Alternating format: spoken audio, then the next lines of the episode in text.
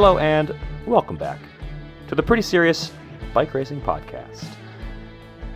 It is Monday, July 24th. We have just finished the Tour de France Homme, and man, it's been a, it's been a very busy week. I think for the last few days. The last show we did, I called it something like "How is it still this close?" The Tour de France was not close anymore.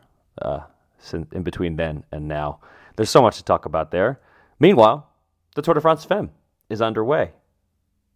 All kinds of things to talk about there, too. And I can't wait to do that. I can't wait to talk about those things with my fellow analysts. I'm Dane Cash, and as ever, I'm joined by Cosmo Catalano, cycling analyst extraordinaire. Cosmo, great to see you. Great to see you, too. And back on the show after three weeks away, we are happy to be joined again by former pro. Oh, darn it, Ruth! I didn't I didn't come up with a, a result to hype this week. Uh, I'll just say your name while I'm looking here. Ruth Winder, uh, you know, former pro, f- current gravel pro, right? I mean, you're not really a former pro. You're a former road pro, former World Tour road pro, but you're always riding. Uh, great to see you again, Ruth. Yeah, thanks for having me. Don't worry about a result. It's okay. If you want to see my results, everybody, you can go to Pro Cycling Stats, which I'm sure Dane's scrolling right now. he, he is. He is scrolling right now, and he refuses to um, to give up on this one. You were uh, uh, you were um, let's see here. You were second at the Lotto Belgium tour. Have I done that one yet? I don't know. Well, that's an old one, one I think. Yeah, I, I, think I said that you won a stage, but I don't know that I ever said that you were second on GC. So nice job there. Yeah. Thank you. Yeah. Really quickly before we continue with the show, before we talk about all the great bike racing, I got to tell you, you should head on over to escapecollective.com slash join and become a member so that you can support us in this podcast and all the podcasts we do wheel talk the placeholders geek warning and everything we do over at escapecollective.com all those things are member funded so we'd love to have you as a member if you already are a member. Thanks.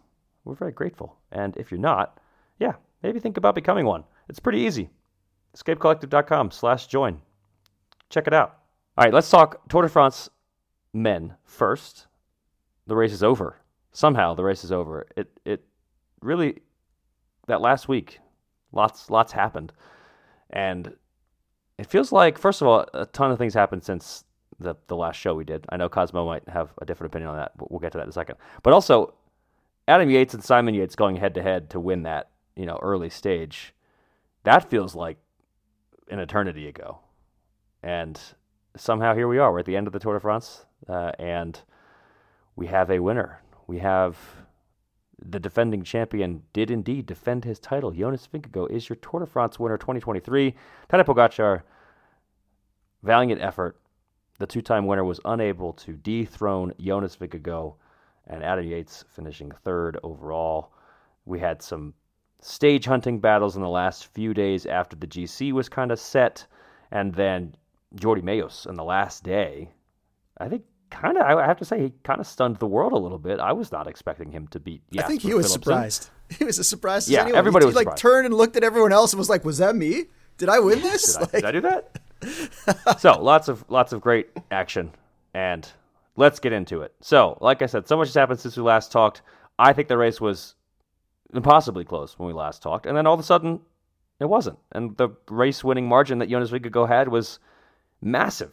So, to me, it just seems like how did we how did we have a conversation one week ago where where we were talking about how close it was, but here we are. Yeah, I, I mean, here we are, and it didn't seem like you know you could you could have gone on vacation for two days or failed to keep up with the tour for two days, which I think is a normal human being thing to do, and suddenly tune back in and be like, what what just happened? And continue to see racing that was as closely contested at the top of the GC as you had seen before. It really came down to really just one terrible day in the mountains for Pogacar and a TT that that Vingegaard won convincingly, uh, but that you know that that margin, that kind of under two minute margin, like that is in my head uh, still a pretty close Tour de France in the third week, um, and it just it really stresses how much the Tour de France is an event that you can test, you know, to not lose every day, except possibly you know in a time trial where you can there there isn't that I don't know. Maybe maybe there is even racing in a time trial. You don't want to go out super hard and then explode and then lose the Tour de France. But it, it really stresses that it's not so much about winning as it is about not losing. Because I think you could argue Tadej Pogacar won a lot of just looking at mountain stage finishes. He he won, I think most of them, and had it gained the most time, but ended up losing the race by eight minutes. So, uh, yeah, yeah, I think that's a really good way of putting it. With with uh, really just one really bad day. I mean, the time trial, as much as Jonas Vingegaard was dominant, I, I, I would love to. I, I was doing it right away. I feel like after the stage ended, and I think we should keep doing it. Push back on this narrative that Pogacar had a bad day in the time trial because he crushed Wout van Aert, who is a damn good time trialist. He was more than a minute ahead of Wout van Aert on that stage. He destroyed the entire peloton except Jonas Vingegaard. I, w- I want to push back on the pushback though, because because Pogacar didn't look the, the, I think Caley might have said the thing that, that was the most resonant. He looked kind of like uh, Remco in the Giro at the TT. He did he, look rough. Yeah, he looked really not great. He looked you you kind of like one of those. You, you see him in the dining hall in the morning before class, and you're like, "Bro, what did you do last night?" like that kind of hungover, not quite right sort of look to him. I agree with that. I, I do think if you're hearing in your ear the entire time that Jonas Vingegaard is crushing you, you might not feel that great. yeah. And also, That's... if you come to the dining hall the next morning, you can still say, "Oh yeah, I beat Wout van Aert by more than a minute in a time trial." So again, pretty good. But Vingegaard was just amazing.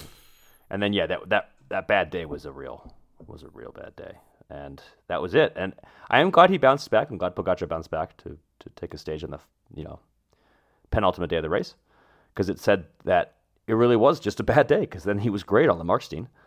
Uh, but yeah, everything seemed to really hinge on that one big day. And if you missed it, you would wake up and say, What the heck happened? Did he crash? No. Just wasn't feeling great. So I think I, asked my my fellow analysts to come up with sort of some moments that stood out. And mine, I'll just go right here because it's a good time to bring it up. To me, the moment that stood out in the final week was Tadej Pogacar getting on the radio and saying, "I'm gone, I'm dead."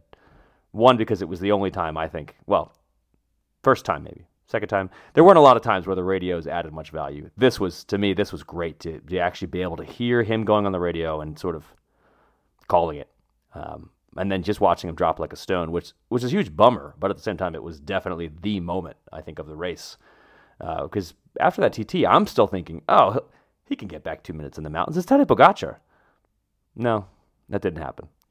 I didn't believe he was going to bring it back, to be honest. Just watching his body language, and sure, like he'd been kind of clawing back a little bit of time here and there, but the way he was doing it was just in like these really explosive moments before the finish. But every time it was a bit longer, he wasn't creating more of a gap. He was just getting the gap in this like explosive moment and then kind of maintaining this. Um, but like somebody was asking me, oh, what if he had attacked sooner on some of these climbs and gone for longer? And I just think that Vingegaard was going to get back on his wheel. And we saw totally. that. Um, and that was just going to keep happening. And Vingegaard was just really excited for the last week. And just after that time trial and seeing his body language. Um, so one of my favorite moments too was definitely when he did come back to win because after that day on the time trial, and which again it's kind of like oh, you know, yeah, he still had a really solid ride, but I think when you watch a rider and we've been watching him for so long and knowing that maybe it wasn't his best ride, and then to see him kind of fall apart, but then still fight for a, a win just th- two days later, uh, yeah, it was pretty exciting. I thought this was a great tour. I think there's been a couple of times where we've seen a rider kind of like have a mountain, a, a, collapse on a mountain day, and then from that point on, they might even just leave the race. Like it's it's so bad. Uh, that didn't happen, and I'm really glad that didn't happen. I'm glad that Pogacar not only stayed in the race, but was great within a couple of days. So that I think made things very entertaining. I think Pogacar actually was rumored to say he wanted to leave, and and Urska, his, his his partner, was like, "No, you can't leave. This is the Tour de France." And it, it, I think there was just a lot of I think his social structure around him it like really held him held him up and carried him through to, to have that stage 20 victory. I can remember the he talked about he kept talking about Marc Soler's angry eyes uh, on the day where he was just completely shattered like if you don't make it to the finish line today, I will destroy you. like it was very strange. You know, I think of it always as you know you're there to support the rider, the, the the leader of your team, and sometimes that support is if you don't make it through here and find a way, I will smash you, and uh, it seemed to work.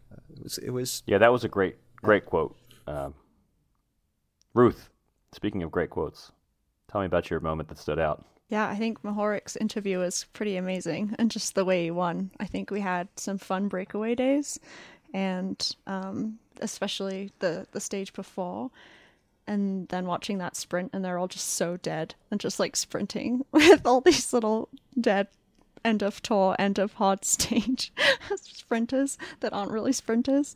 Uh, I thought it was just an incredible win, and I think that interview was probably one of the most posted interviews post stage, and just the way that he described uh, racing and the sacrifice and the work and how it's just so brutally hard all the time, and you get to win maybe if you're lucky. Uh, so to, to, get to win on that stage was was pretty cool. Uh, I thought it's just you know a feel good moment that everybody seemed to enjoy. Yeah, I think I actually, while watching, uh, the stage ended. They're doing some post stage stuff. I initially like flicked the channel for a second, and then I thought, oh wait, no, he's he's got to do that interview. I, I, guess I should go back, and I'm really glad I did. I mean, that was really was the interview of the tour, and, and one of the best I've ever seen.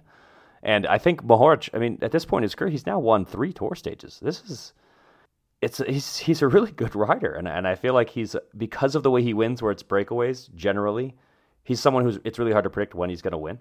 So he he kind of just he goes many days without uh, showing up, and then bam, you know, takes takes the big win. I thought he played that finale so well.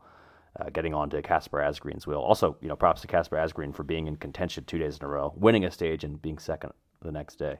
For but sure. And he talks about in his interview, right, like being calm in the moment and and even like we're saying with Pogacar saying like, "Oh, maybe I should quit," right? Like he's saying that the top of the top, the best is saying like, "Oh, maybe it's too hard, I should stop." So to kind of hear that in an interview, you just know that everybody's feeling that in the moment, and yeah. he just said that so well in his interview and about how the guy in front of you is pulling, but you have to just remember he's dying. And and I've had that thought in bike racing so often when you're just like, they have to be dying, they can't keep going, and it's the only reason I lasted in a race as long as I did because you just believe that the people next to you have to be suffering as much as you're suffering because if you think the people around you are suffering less then that just just you know messes with your head way more. So i just yeah i thought it was a beautiful interview.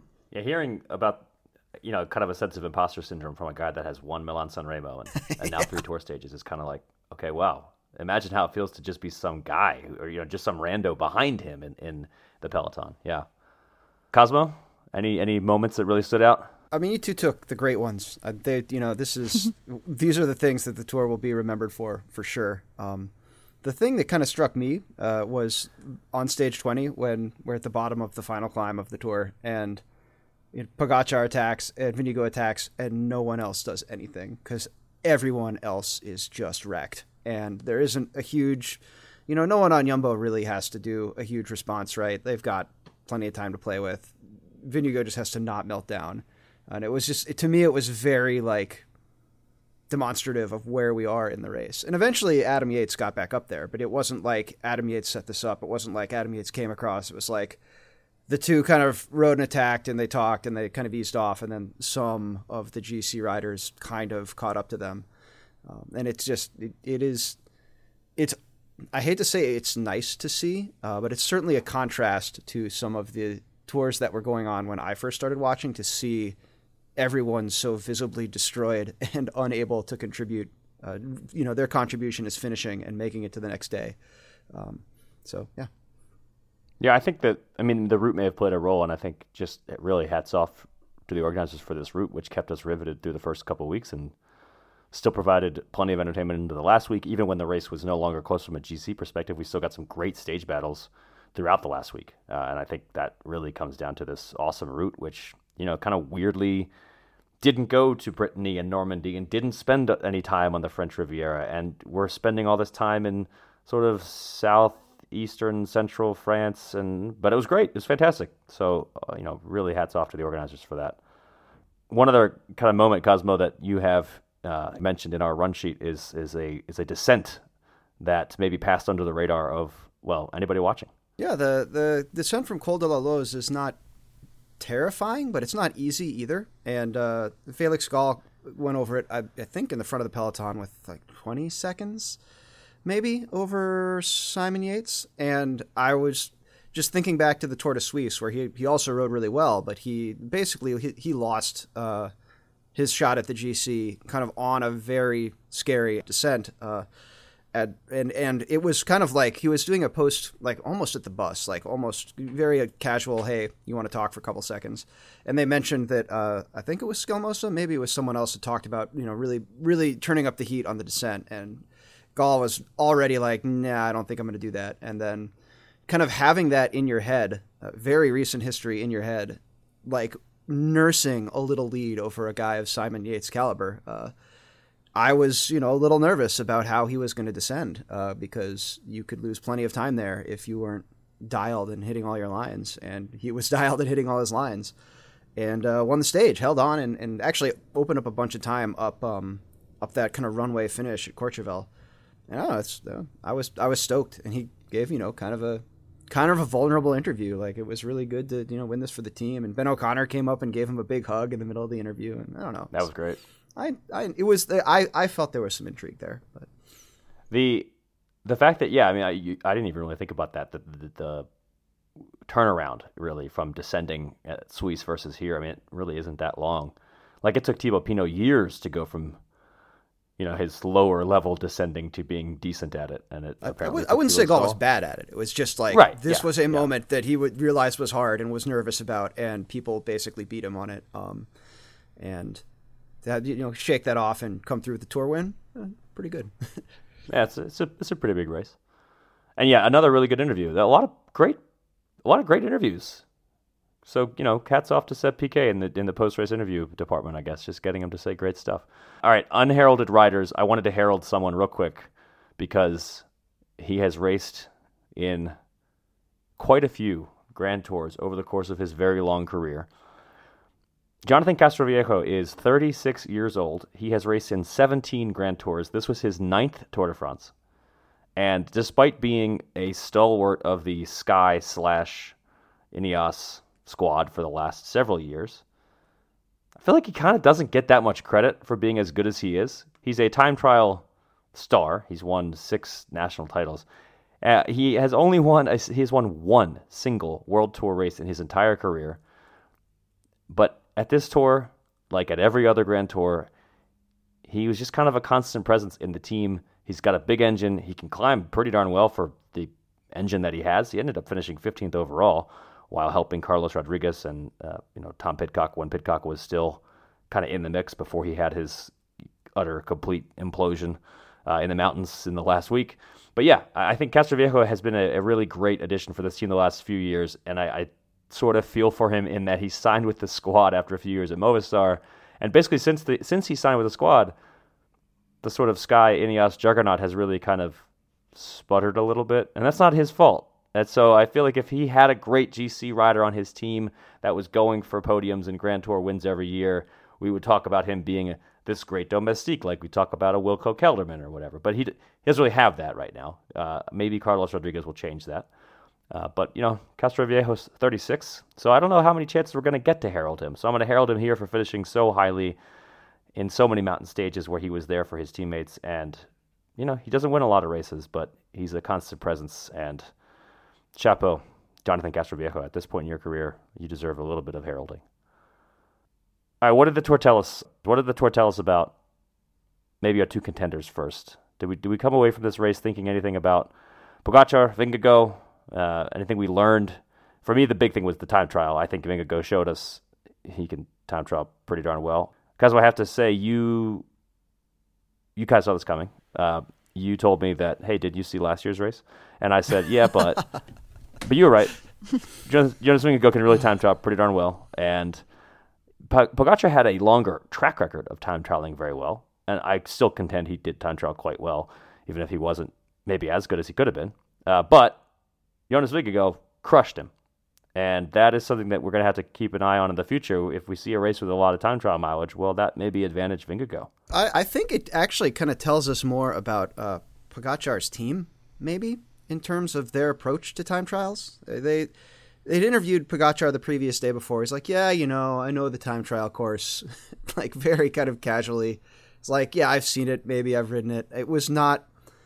Once he got out on the road, in addition to looking a little hungover, um, he was not precise on the bike. He did a lot of. There were a lot of kind of climbing sections where you could see him sort of wander on the road, and it's like you're pedaling a bike as hard as you possibly can for 22 minutes. Like it's really hard to go straight. But you watch Vingegaard, and he's railing everything literally from the first corner. It looks like as hard as he can possibly push the bike. And then having a bike change when it was obviously not going to net time.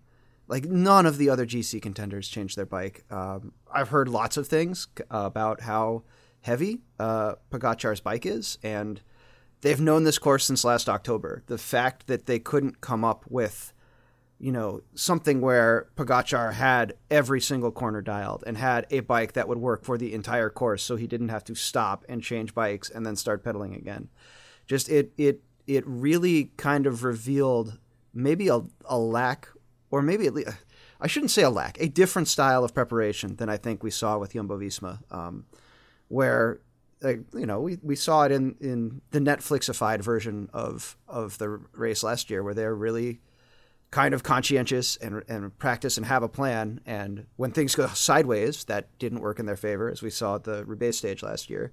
But when it's something like a time trial, where the whole point of the race is to not have things go sideways, they can really, really dominate. And I think the the UAE team really it needs to sit down with its sponsors and with its equipment consultants and figure out how do we patch this hole up uh, for next year. Uh, Ruth, Jonas Vingegaard, I know you had a, a point about the way that he was racing. I think he just raced like he was there to win it, you know, uh, and I think we saw that. I totally agree with with everything you're saying. He obviously had to have good legs, um, but he just looked so confident and like it was just his race, and everyone else was there to beat him, and nobody else could do it. That is, it is interesting. I feel like we've seen Pogacar race that way so much all year, and at the tour, Vingegaard, especially in the final week, was like I'm gonna win this thing. And I wonder if he already kind of knew it in his head. You know, like we'd seen him trying to be impressive, and it's not that he hadn't been, but it's just like he wasn't as dominant as he had been. And in a TT, when it's just you against the clock, I just am so curious, like where his where uh, head was at that point that day going into it. Because if you're not feeling it before then, like if he was feeling on top of the world, I think we would have seen it. But he obviously yeah. wasn't, and I'm wondering really when yeah. I'm wondering when he started to feel that way. Yeah, I mean the the eye test, and I I do I'm very hesitant to say or to draw much out of that with bike racing because so often I feel like we see riders who look bad and all of a sudden they just like crush everybody. They go on the attack. They're playing mind games all along or whatever, and that happens a fair bit. The opposite happens too, where someone looks great and then they drop like a stone. You're really you're both right though. I mean, bringing up how the riders looked. Vingegaard looked great. I mean, out of that first corner, watching Vingegaard time trial the first corner was like, okay, he looks pretty good. He's a first corner that people had crashed on that like was not trivial, and he, yeah, yeah, he looks fast. And Pogacar, on the other hand, yeah, didn't didn't look great. And I, yeah, that was definitely something that was very apparent very quickly. I do think with Pogacar, I, I I don't know. Obviously, the, the, the Twitter discourse is always suspect. But I think there are some people saying, oh, maybe Pogacar should focus on this or that, or you know, drawing conclusions from the tour like Pogacar clearly needs to do X, Y, Z in the future. To me, like you said, Cosmo, it was really the one big bad day was the main was the main reason he lost the tour. I think, and I don't really know that what we can even say about that. He had one big bad day. He came into the race with not great preparation because he broke his wrist can we really say that that's going to ever it's going to happen like this exactly again just because it happened this one time on this one bad day? I don't know. And I think in general, he climbed pretty darn well throughout the race. I was wondering if we were going to bring up this subject of what he should be doing, how he should be preparing the spring, the not the spring, blah blah blah. And to me, I just feel like he just he's this passionate rider that everybody loved to watch see race, yeah. right? And that's just how he races. And I don't think it's impossible that he wins a tour de France again, but um, I I do think that there is a difference in riding style, and it's harder to race that way on a three week stage race every day, sure. and it's going to be more fatiguing eventually versus just staying steady and staying true and just doing what you need to do and focus on the days and the places you know you'll win later, like even if it's in week three, versus just wanting to put on a good show and race your bike right away. Everyone's just like, he's just a bike racer. He just wants to race his bike. And that's why he does also so well in the spring. And I don't think it's that Vingegaard doesn't want to, but that obviously just different style of bike riders. Um, and I just think it's interesting to kind of see that, uh, not to totally change the subject, but I think I, we see that a little bit with Tom Pidcock too. I think that he just like really loves to race in this really exciting way, and I'm super interested to see if he'll ever be able to do better in these big stage races because he just needs his brain to be so occupied by the bike race, and when it's just ride your bike hard up a hill for X amount of time, like at some point that gets a little boring and it just is suffering, but it's not exciting. And I don't know. I think that I think it's an interesting conversation, but I don't think that we should ever wish for Pogacar to be different than he is because totally. he makes the sport what it is today. A lot of that kind of when I hear it, it kind of sort of resonates in my head with what I said earlier about you know it's not it's just not losing for 20 days and Pogacar is a guy who wants to win and does a lot and uh, yeah, I like Pogacar as Pogacar, even if it means he only wins two Tours de France. Oh no. Well, the other thing is, I don't. He's he he's now, as of like now, no longer a white jersey contender. He's so young, and he's so good, and he's so much better than literally everybody else in this race, except for Jonas Vingegaard.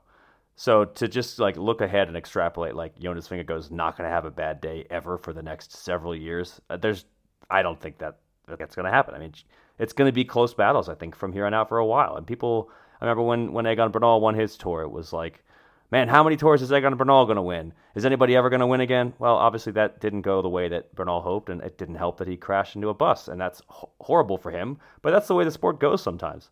And people who are saying now, will, will anybody ever beat Jonas Vingegaard again? Probably, yeah, I think so. You can't win. Like even Chris Froome in the middle of his dominant years crashed and then crashed again and broke both arms or something. Like it, it happens. It's bike oh, racing. Yeah.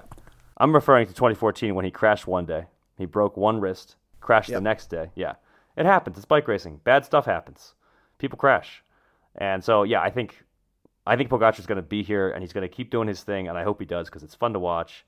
And I hope Jonas Vingegaard continues to be the incredible beast GC racer that he has been. I love that he is going to the Vuelta. I'm so excited about that. I would love to see him and Primoz Roglic. I, you know, a little inter-team drama wouldn't be the worst thing for the entertainment value, and I'm looking forward to that. I just hope both of these riders continue to give us the great tour that that they gave us. Uh, I do want to kind of rate the tour out of five because that's what everybody does, and it's fun. But before I do that, I do think Jasper Philipsen showed us that he's the best sprinter in the world right now, and we haven't really seen a dominant number one, clearly the obvious best men's sprinter in a little while. It's been a little while since somebody was so dominant. Uh, you know, there was Cav when he won a bunch of stages two years ago, but you know, in the end, that kind of was a little bit of a one-off. I mean, he didn't even go to the tour for reasons that are more complicated than just you know not being informed the next year. But Philipsen is the guy right now. I mean, he is the guy right now. And even if he didn't win the, the Champs Elysees sprint, he has gone from being the guy that couldn't really win the tour stage in what 20, two years ago to now being the guy to beat. And I'm pretty impressed by that, even if his methods are not always the savoriest. Most savory? Yeah. All right. Now that I've said that, let's rate the tour out of five. Ruth, what do you think? I put down a 4.6. I thought it was really exciting. I don't really remember many tours where I don't want to miss a day. Like normally it gets to a point and I'm just like, meh, okay, we'll just pick it up again in a few days. But I don't know. I thought it was a really good, a good battle the whole way through. Um, so that's why I gave it at almost five. Like I don't really know what else I would want from a tour. So it pretty much provided me everything that I wanted, except wouldn't for the I would have liked Philipsen to win. Well, yeah, but I feel like you know, there's always a little bit of speculation. If Cav hadn't crashed out, things like this, that would have. He's a you know hero. I used to say when I was young, I'm gonna quit bike racing once I meet Cavendish, and I and I never actually have ever met him, but I do have a video of him saying hi to me. Wait, is I'm that sure why you're still remember. like racing gravel because you haven't met Cav yet? It's like yeah, I'm hoping one day he'll I don't know, come over to gravel racing. No, please don't. I'm going to go back to road racing before then. Um, and you know, it's the little things like that. But I, I really feel like I got everything I wanted to. I was going to say I do. I would have liked Philipsen to win the last day. I think it was a really exciting sprint, like awesome, full people across the road, super exciting. So that was great. But there would have been something magical about him winning that. Um, but yeah, good tour. And Cosmo.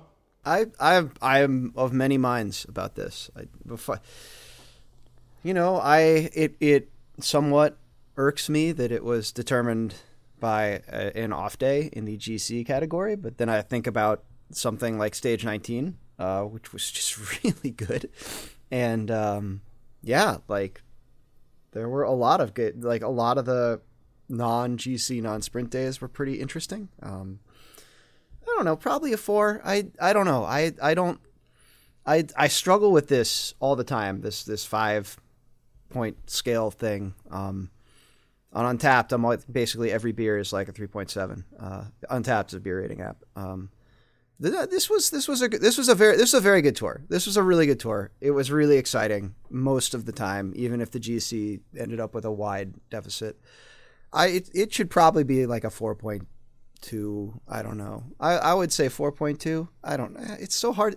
The thing is, tours get so bad, though, right? Like, when they're bad, they're bad. You're just like, oh my God, is the tour still on? Like, yeah. this thing ended seven weeks ago. Like, T- Sky has seven people on the front on every climb. I was originally going to give this a four, and then I heard Ruth talk, and I said, "Yeah, she's right. It's better than a four. It is better so, than a uh, four. Uh, it's better. I think I, I'm going to give it a four point five. And I think the only the thing that kept it from being a five was that I I do kind of wish, yeah, one, if Cav had been in the race and we'd been able to see him. That, that's not to say that I wanted to necessarily break the record. I just wanted to have seen him be there and try. That would have been Contest great. Test it. Yep. And then also, I wish the race had been.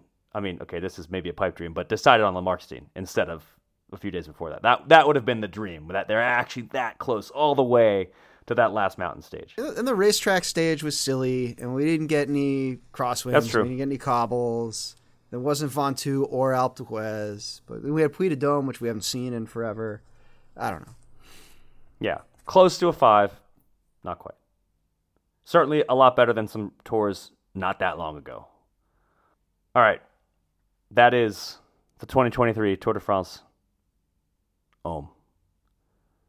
And if you like good bike racing, you're in luck because there's still plenty of Tour de France action for the next few days because the Tour de France Femme is underway. And if you've been listening to our podcasts, you will know that the Tour de France daily pods are rolling on with Abby and Matt Neef and Kate Wagner. They're all on the ground in France at the moment, covering the action at the Tour de France Femme. We've now seen two stages since the start of the race. So we are recording after stage two here. Uh, quick rundown of what's happened so far. Cosmo, after two days, where are there we? was there was a there was a first stage that was not exciting until it was very exciting. Uh, Lotte Kopecky kind of broke away as as SD Worx was setting the pace up the final climb. She got away clear and, and soloed into the line. Um, with enough room to keep the jersey with some confidence until things get super hilly. Uh, today we kind of had an up and down all day day. Uh, it got very exciting in the end with some rain and uh, ended up with SD Worx setting it up for Kopecky again and Liane Lippert, who rides really well in the rain. I found out today, uh, coming by her, just out sprinting her into the line. Rumors that Kopecky's rear tire was kind of flat-ish, but still, really another really exciting day. Uh, she retains the lead, but um, yeah, it's it's been good so far. All right, quick overarching point before we draw too many conclusions. I just want to say that going into this race, I know that Caley and company over on the placeholders were skeptical of spending so much time in Clermont-Ferrand. And over the course of the race, they seemed to really take a, a liking to the area. And now, after like a jillion stages between the men's and women's races in that area, seems like a great place for bike racing. We've gotten some really good stages in and around Clermont-Ferrand. So good on the organizers, and uh, I, am assuming good on Clermont-Ferrand for paying a ton of money uh, to host the tour for so much of this year's you know combined men's and women's races. Uh, we've gotten some good racing out of Clermont-Ferrand. Anyway, so far, any anything big that you know early impressions that we've taken out of the the Tour de France Femme? I mean, SD Worx is good, right? That that seems like a, a thing. And they raced like for the first time on the first stage. I feel like we don't watch them ride on the front that much until they really need to. Um, and that could have just been their tactic the whole day because they had the whole peloton almost watching Demi. Like that was the plan for her to just be like on the front a bit. Uh, but just in general, they were just riding together as a team on the front more than I think that we normally see SD Worx do that which I really do think it kind of distracted everyone because when Kopecky went, everyone was like, "No, wait, why is this happening?" Because Damien was on the front, so maybe maybe it was like kind of a, a weird, good good tactic for them. And I just thought it was really cool because yeah, Kopecky obviously has the confidence behind her; she can ride as hard as she wants, and just the composition of the group still nobody wanted to chase, and it's still really frustrating. And just like, why is no like why did no one go and maybe Mavi Garcia kind of tried, but not really. Like she was just there, and she was like, "Oh, is this is this actually happening? And everyone really went. Um, it was, so it was a really exciting, exciting finish. Exciting to see them kind of try that tactic. I'd like to think that it was all done on purpose. uh, a really cool tactic, and uh, just kind of reminds me of how, I know maybe how silly it was that a month, a couple of months ago, we're all, some of us are at least saying, "Oh man, in, intra-team strife over there." Two riders not they're not looking like they're getting along and man, I, they they have a good operation over there because it certainly seems like things are really clicking at the moment. Doesn't doesn't seem like a lot of strife right now. So good for them for for yeah, just doing what they do over at SD Worx year after year after year. Uh, anything that flew under the radar maybe in the first two days so far that our listeners uh, might have missed?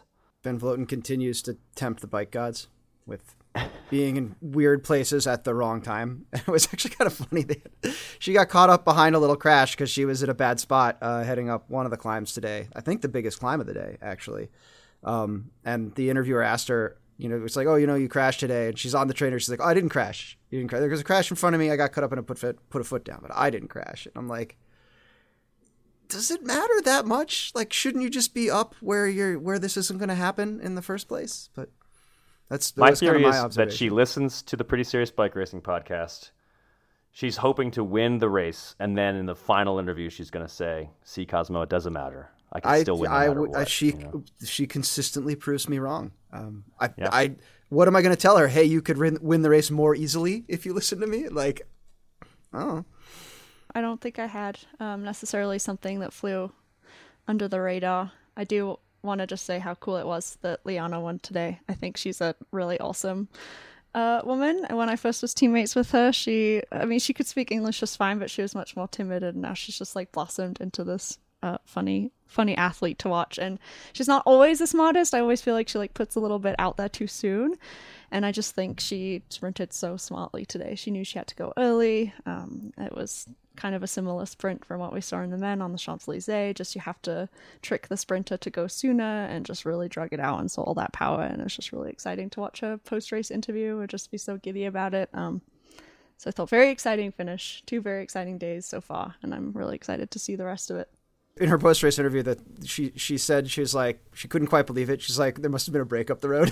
it's just like that's so cute. like it's just it's like the sort of thing that you know when you're not expecting to win and you win, you're like, what went wrong that I'm winning? You know, I don't know. It was very cool because she's a very I, I good rider. To see her take a win. I mean, she has been so close in so many races this year. If you're not counting the you know national championships in Germany, she hasn't she hadn't won yet uh, this year, and she was so close. I mean, she was a she was just a Demi Vollering away from winning Flèche. Okay, I, I, I guess that's a, a, pretty big difference, but she's been very close all year, and to see her kind of pull through was was great. Uh, and, and yeah, more more power to Liane Lippert. Still only 25. Uh, all right, we've got six stages left, and I think the GC battle will really heat up in the coming days. Lotte Kopecky, as of right now, has a 49 second advantage. I don't think she can hold that. Um, right? Even even Lotte Kopecky, she's very talented, but yeah. So mountain stage is coming up where she will probably cede the lead, uh, possibly to her teammate. Uh, it's stages seven and eight that are going to be, I think, the big decisive ones. So we'll probably have a pretty close battle until then, until we have a stage seven that goes up the Tourmalet, and then the race finishes with the time trial in Pau. Uh, so one would imagine another very close race ahead of us here until those last few days. Lots to look forward to.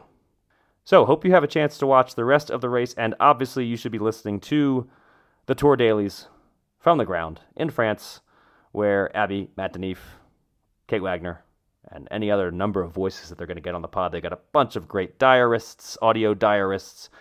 It's it's a fun time here at the podcasting network of the Escape Collective, and you should go sign up at escapecollective.com slash join if you haven't already. We'd love to have you as a member. We'll be back next week with more Tour de France Femme to talk about, and somehow I guess Worlds is coming up soon too, and and then there's a Vuelta where the guy that just won the tour is gonna. There's there's so much racing to look forward to here. Hope you have a chance to watch all of it. I hope you have a chance to listen to all of our podcasts. Cosmo, Ruth, great talking to you. We'll see you when we see you.